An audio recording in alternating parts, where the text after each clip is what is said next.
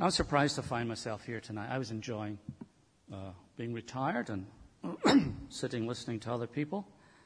Uh, but Derek, just before he went off on holiday, asked if I would come here this evening and say something about prayer.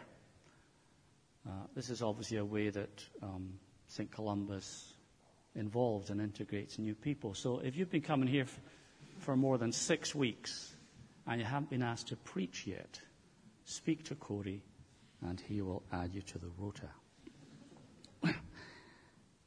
I'd like you to turn to Luke 3 and uh, verse 21 as we begin.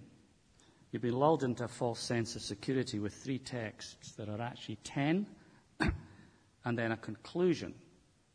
Um, but I'll try and run through them as quickly as I can. We're going to look at the prayer life of Jesus uh, in the Gospel of Luke, just, just touching on some of the key things that Luke says about the story of Jesus and the prayer life of Jesus. There'd be many other ways of doing this. Uh, one way would be to look at the great prayer in John 17, which you have done on Sunday evenings recently. Another might be to look at the Psalms. And many of the Psalms, viewed from a particular perspective, are actually uh, the prayers of Jesus uh, prophetically, and prayers that Jesus, of course, prayed in his life on earth. But what we're going to do is go through the story of Luke and just hit some of the key places where Luke mentions the praying of Jesus. Let me begin with a story.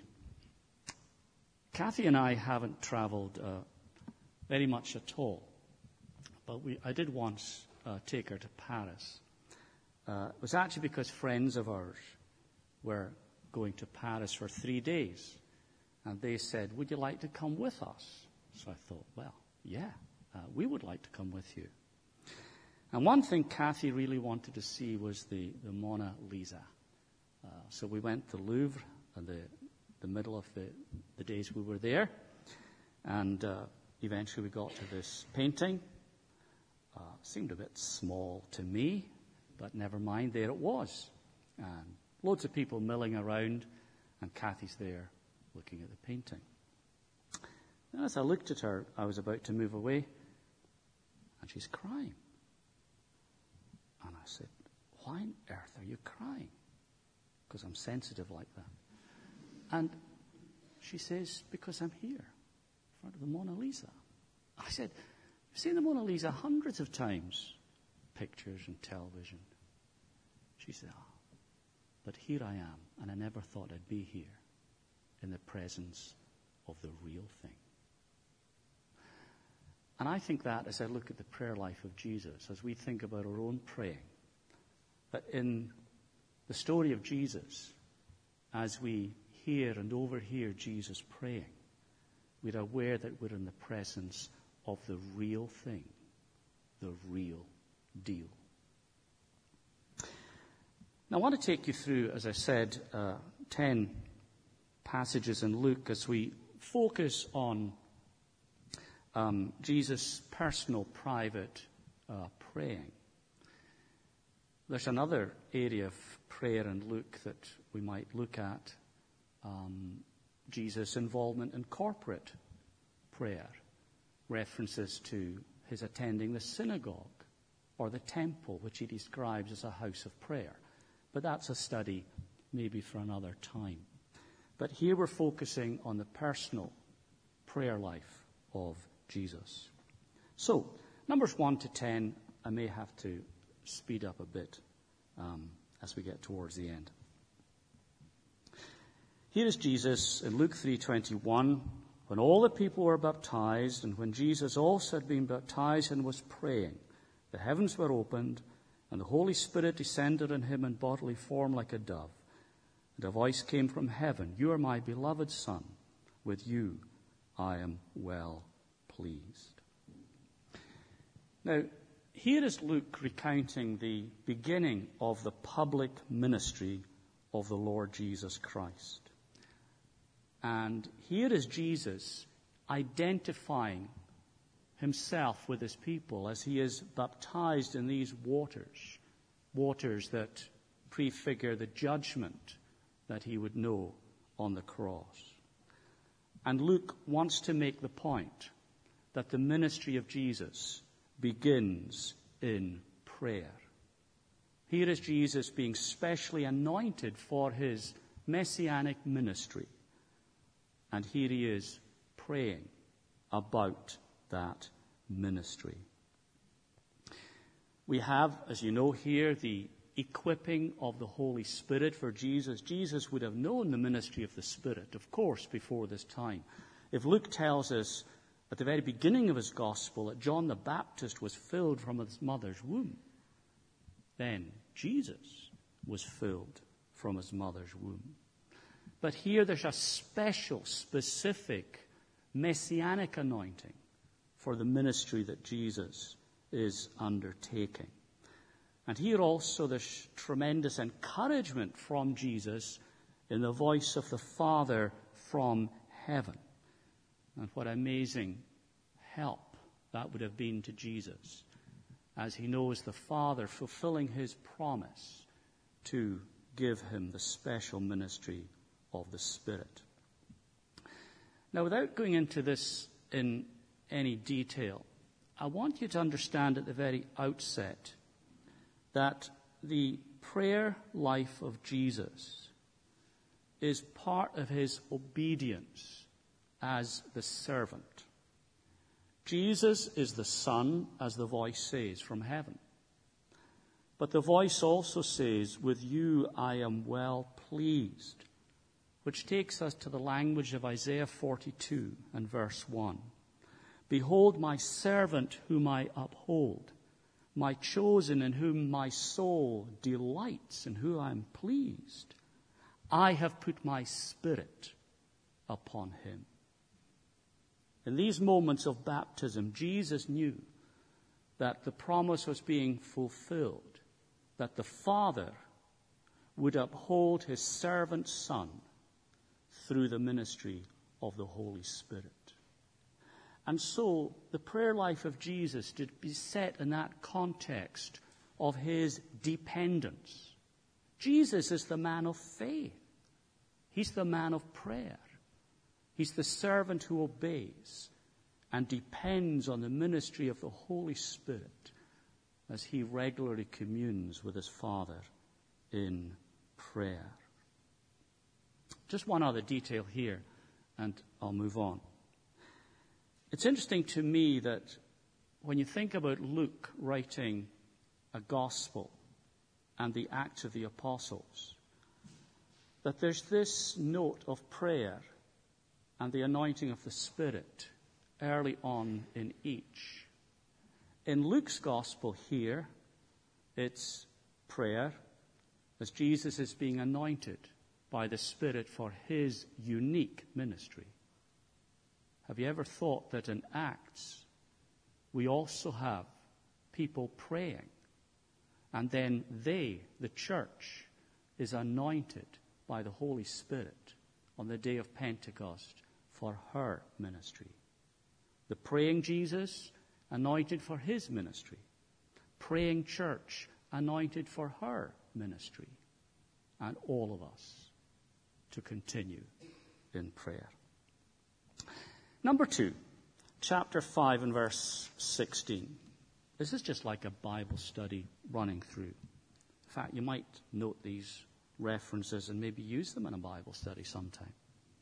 5:16 But he Jesus would withdraw to desolate places and pray.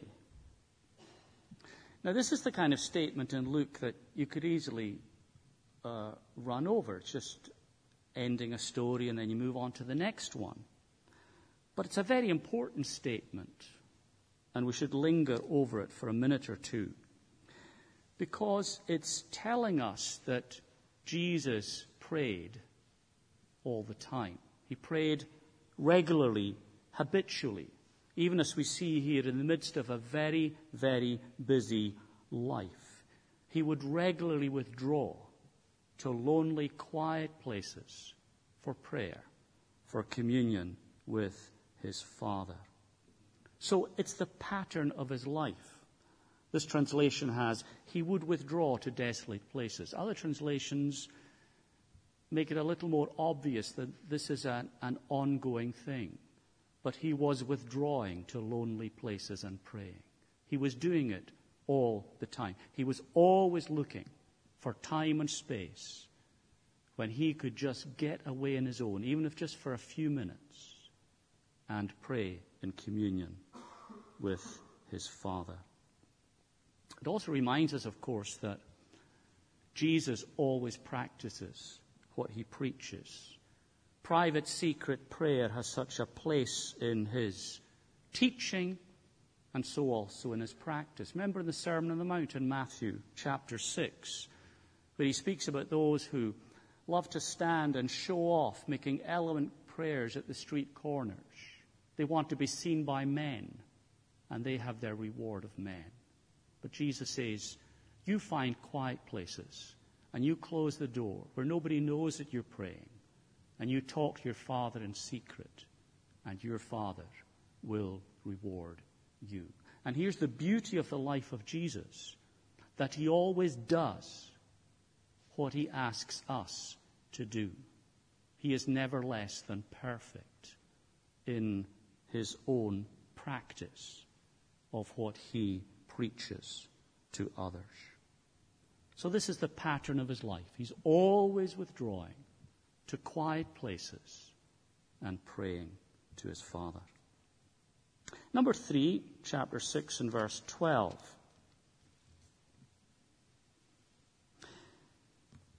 In these days he went out to the mountain to pray, and all night he continued in prayer to God.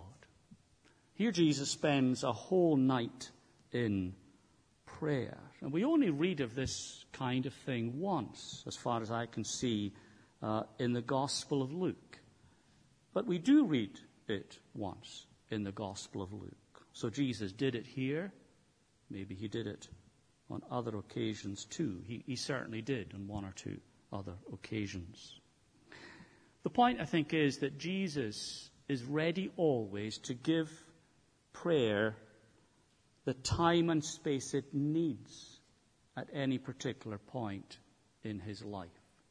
Sometimes it's a quick one phrase prayer to heaven. We see these in the Gospels. Other times it needs a whole night in prayer to God. He gives whatever is needed at the time. We don't know what he was praying about. But I think there are clues in the context preceding and, and following. You can see that the preceding context is that of, of growing opposition and uh, hostility. See in verse 11, they were filled with fury and discussed with one another what they might do to Jesus. You go all the way back to verse 17. Each of the following stories from 517 right up to this point is some controversy or includes some controversy with the enemies of Jesus. And their, their opposition is mounting and their fury is growing.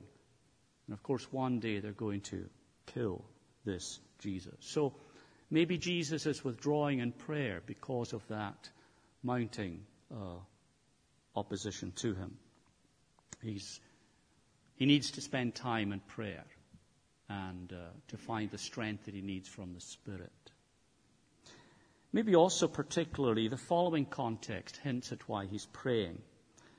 Because as soon as he comes down from the mountain, he calls the twelve very specifically. This is a momentous choice for his ministry and for the future. And so, my assumption is that, particularly during this night of prayer, he was praying for guidance as he asked for the Spirit's leading that he would know who to choose and after a night of prayer, he chooses them, no doubt also having been praying over them and over their ministry. You might want to think yourselves about whether it's appropriate for us sometimes to spend a long time in prayer. I'm not going to prescribe for anyone what they should do and when, but each of us should ask is there ever a time when We so need strength in the crisis that several hours of prayer is needed. Or there's such a momentous decision facing us that will change our life one way or the other, that we spend a few hours in prayer before we make that decision. It also reminds us, I think, of another principle in prayer that Jesus here only retreats. We use that word retreat in prayer. But Jesus retreats in prayer to advance in service. Somebody has said that the only retreat that the Christian church should engage in is prayer retreat for advance in service.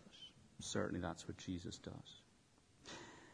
Number four, chapter 9, 28 and 29, the Transfiguration story.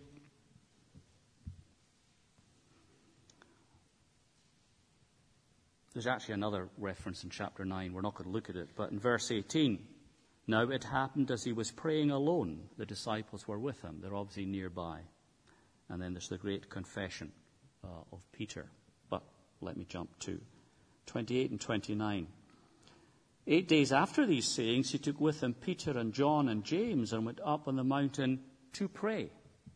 And as he was praying, the appearance of his face was uh, altered. Again, this is a tremendously important moment for Jesus and tremendously encouraging one as he looks towards the cross. There are visitors from heaven, and they speak about the cross.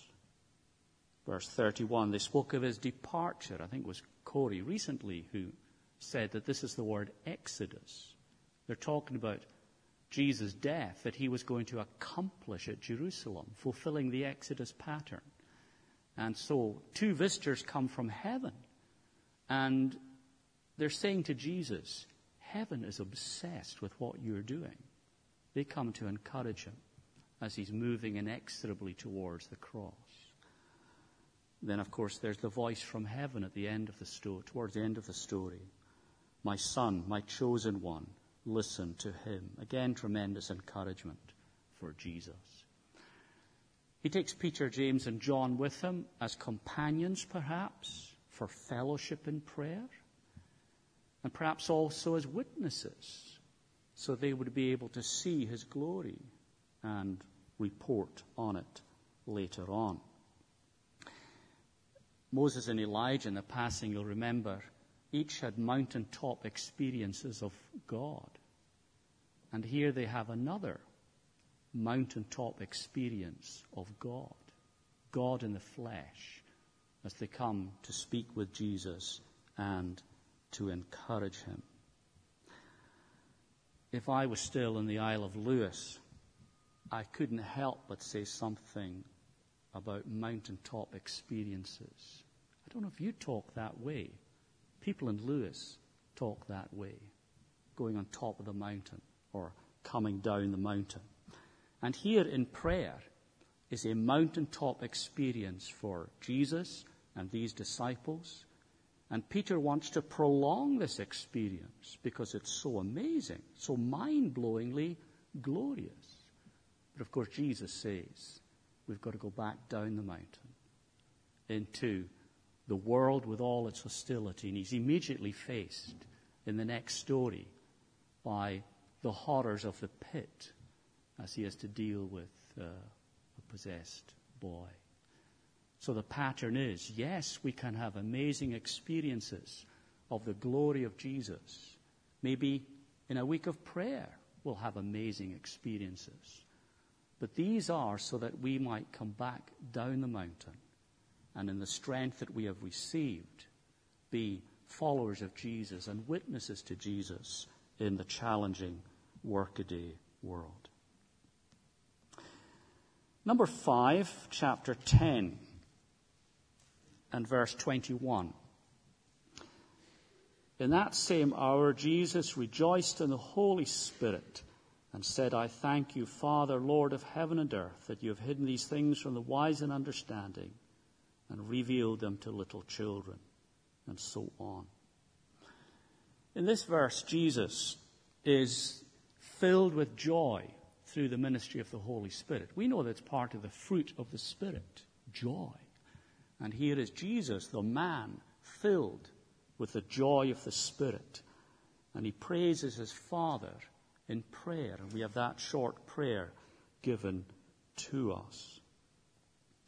Interesting to me that he praises the Father for his sovereignty. Sometimes we talk as if sovereignty were a problem. If God is sovereign, for example, why pray? That's an issue, maybe for another time. But here Jesus praises the Father for his sovereignty. And I think if I can refer again uh, to the island that I've just left, it was something I learnt in these recent years helping out in a church. Uh, I was an associate, like I was the poor man's Corey Uh, in, in, in the congregation of Back in Lewis.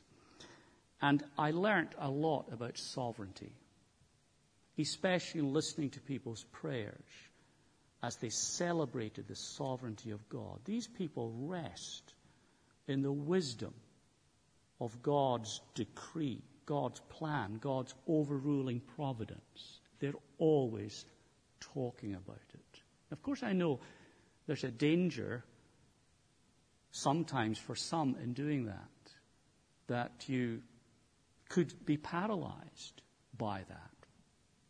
You wouldn't do anything because God is sovereign. But that's not the logic that I heard from the best exponents of that kind of theology. And it's not the logic of the Bible, it's not the logic of Jesus. Jesus is thrilled that there's a sovereign Father in heaven who will work out his purposes of grace and who will have the victory through the gospel. And so here Jesus rejoices in the Spirit. The Spirit moves him to pray. Another whole area of study would be the Spirit and prayer. If you glance across the page in chapter 11 and verse 11, as we pray, the Father gives the Spirit to those who ask Him. We pray and we receive more of the Spirit. You see the two way thing? Jesus in the Spirit is led to pray. We in prayer can receive more of the Spirit. There's two way movement all the time between Spirit and prayer, prayer and the Spirit. But we'd better move on. Number six, beginning of chapter 11.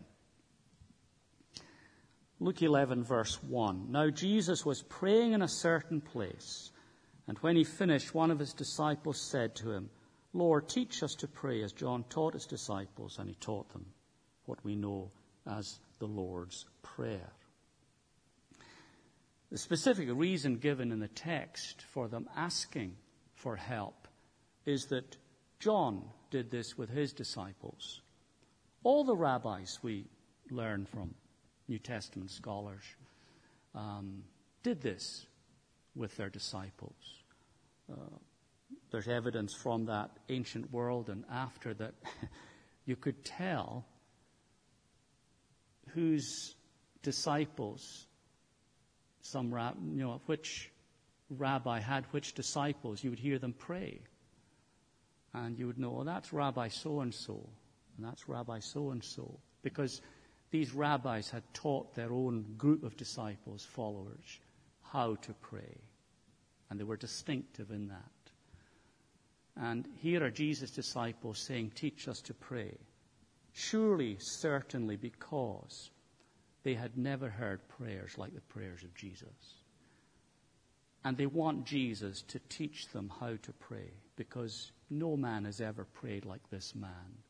And they would just love to be able to pray with just a little of the kind of spiritual, heartfelt skill that this Jesus uses in prayer. And so they beg him to ask for teaching and prayer.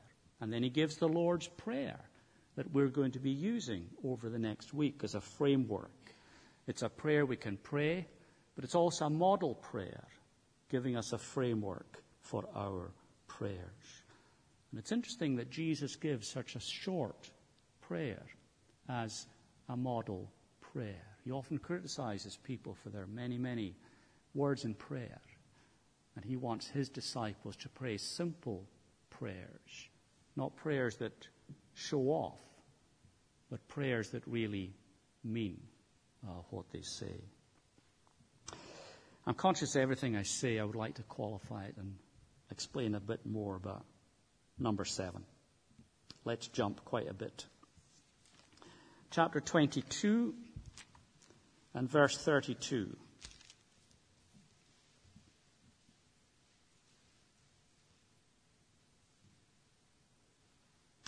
Simon, Simon, behold, Satan demanded to have you that he might sift you like wheat.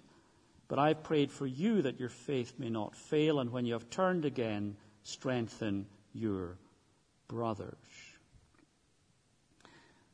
How can we be sure that Jesus prayed for individual people and for their specific needs? Well, this verse tells us that he did.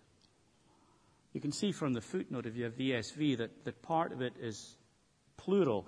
Simon, Simon, hold Satan demanded to have you, disciples in the plural, that he might sift you, disciples, like wheat. But Simon, be assured that I prayed for you as an individual. I prayed for you, Simon Peter, that your individual faith might not fail completely in the crisis that you are about to face. So Jesus is saying to Simon, I've been praying for you and this specific area of your spiritual life because I know the crisis that's coming. And Simon wanted, uh, Jesus wanted Simon to have the assurance, and I think it was very important to Simon in the hours to come, that Jesus had been remembering him and Jesus loved him and prayed for him. That would lead us to discuss further about praying for specific people and needs and how we remember needs and so on. But let's move on. Number eight, chapter 22 still, verses 39 and following, the Mount of Olives. Verse 42. Father, if you're willing, remove this cup from me. Nevertheless, not my will, but yours be done. Again, this is a very rich and deep passage, but here is Jesus praying in anguish and praying on through his anguish. The cup is the Old Testament symbol of judgment from God. And the cup was drunk, given to evil people in judgment to drink of God's judgment. But here is Jesus saying, I've come to take the cup in all its bitterness, and I'm going to drink that judgment to its very dregs. He teaches us here about prayer in relation to our wrestling with God and really asking God for what's in our hearts. And then at the same time being willing to say, It's your will and your will be done.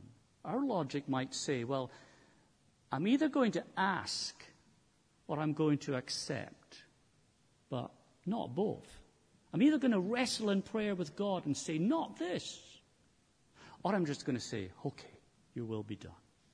But Jesus does both in this prayer, doesn't he? He wrestles with the Father's will for him. And he expresses that in anguish in three cycles of prayer.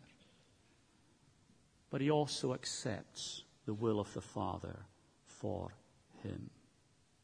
Very important teaching here about prayer and God's will that I don't have time to go into. But I just want to highlight one other thing here. The importance of prayer preparing us for testing. You see in verse 40, Jesus to the disciples, pray you won't enter into temptation. They're going to face a test. Jesus is warning them, don't, don't give up on prayer here. Of all times to give up on prayer. Pray that you won't enter into temptation, failing the test. The same thing at verse 46. Pray that you won't enter into temptation. And you see the pattern here. in relation to testing and prayer. Jesus prays, and in verses 47 and following, he, as it were, passes the test with flying colors. The disciples are called to prayer, and they do not pray. Next story, verses 54 and following. Peter denies, and the rest run away and flee. It does seem to me here to be a pattern being taught us. One person prays, and he comes through the test. Others fail to pray, and they collapse under the test. Prayer readies us for the challenges and tests of life. Number nine, Jesus praying on the cross. Chapter 23, verse 34. Father, forgive them, for they know not what they do. And verse 46 Father, into your hands I commit my spirit. Two amazing prayers on the cross. Jesus praying for the forgiveness of those who are nailing him to the cross, and then finally committing his spirit into the Father's safe keeping. It was love that brought him from heaven. And love carries him through his ministry. And love is taking him to that cross. And even in these moments when these soldiers would always have heard people cursing them as they nailed them to the wood. And here, uniquely, they hear somebody praying for them as they nail him to the wood. It's an incredible prayer. And then his committal of his spirit. I said it here before, but it's, it's a few years ago on a very different occasion. As Jesus commits his spirit to the Father, I think he's praying a prayer that he was taught to pray as a little boy, but he adds the word Father. It comes from Psalm 31 and verse 5. Into your hands I commit my spirit. And many Jewish mothers, when they were looking for a little prayer to teach their children, when they were too young to learn more than a few words, would teach them that prayer to say at night, Into your hands I commit my spirit. You might think that's a strange one to teach them, but it's very, very like one that some of us were taught a long time ago. As I lay me down to sleep, I pray the Lord my soul, my spirit to keep. And if I die before I wake, I pray the Lord my soul, my spirit to take. Jesus on the cross prays the prayer that his mum taught him to say at night when he was a little boy because he's going to sleep in peace. Prayerful peace on the cross as he dies with the crisis over. Please also note that Luke at the end of Acts 7 gives us the death of Stephen, and it seems that Stephen is following the Lord's example in prayer, in death, cruel death. Remember Stephen. As they were stoning him, he called out, Lord Jesus, receive my spirit. Isn't that what Jesus said? And falling to his knees, he cried with a loud voice, Lord, do not hold this sin against them. The two prayers Stephen prays to Jesus are the two prayers Jesus prayed to his Father on the cross. We're to follow the example of Jesus in prayer and we can pray to Jesus, the same prayers Jesus prayed to the Father. Then finally, and then a word in conclusion, the very end of the Gospel, Luke 24, 50 to 51. He led them out as far as Bethany, and lifting up his hands, he blessed them. And while he blessed them, he parted from them and was carried up uh, into heaven. I think this is very relevant to the prayer ministry of Jesus.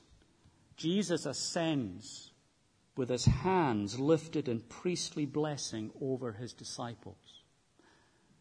And as he ascends into the cloud of God's presence and then is translated to heaven, the last thing they see is Jesus with his hands outstretched as a priest, as a high priest.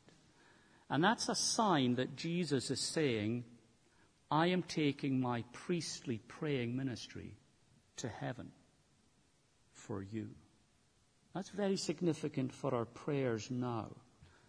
To remember that not only do we have somebody who prayed for us on earth, but we have somebody, Jesus, who's praying for us in heaven. We learn that in Hebrews, the end of Hebrews 4, towards the end of Hebrews 7. Jesus ever lives to make intercession for us. I wanted to say a bit more about that, but I think my time went about five minutes ago. So I'll leave that maybe for another occasion. But I think I'll finish with just this point, which, which I really want to make. I think it's very important. And when it was pointed out to me many years ago, I found it transformative. We often feel very guilty about our prayer lives, and we want to pray more. We want to pray better prayers. Want to spend more time in prayer and see more answers to our prayers. And we have the assurance that as we come in the name of Jesus, through the blood of Jesus, our prayers are heard in heaven. And we have the assurance always that when we fail in prayer, Jesus never fails, and He's always remembering us. But the key thing that I want to say in conclusion is that this perfect prayer life of Jesus is yours.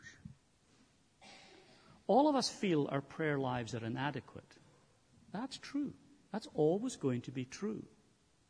But please leave this place tonight remembering that there's another sense in which you have a perfect prayer life.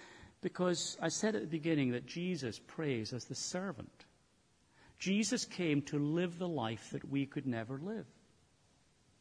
Jesus came to pray the prayer life that we could never pray. And he prayed the perfect prayer life. And all the obedience of Jesus as the servant, including his praying, is credited to you the moment you trust in Jesus. You have the righteousness of Jesus credited, reckoned, imputed to your account. so tonight, please rest in that. However inadequate you feel your prayer life is day by day, remember that you have a perfect prayer life credited to you. Jesus lived a life of complete righteousness including a completely prayerful life without sin. He lived that for you, and that is yours, and that will be yours forever if your faith is in the Lord Jesus. So please tonight rest in the prayers of Jesus on earth because these are yours. And rest today and in all your tomorrows in the ongoing prayer life of Jesus in heaven the Jesus who makes your prayers perfect before the throne, and the Jesus who ever lives to make intercession for you. The prayer life of Jesus, then, now, and in the future, is vital for our salvation and for our encouragement. Let's pray briefly. Lord, we thank you for this opportunity to run through the Gospel of Luke and focus on Jesus and especially on his praying. We thank you for this beautiful life of prayer. And we thank you that that life is ours by faith in Jesus. And as we look up, we thank you that Jesus continues to remember us, that he never slumbers nor sleeps, that he never forgets his children on earth.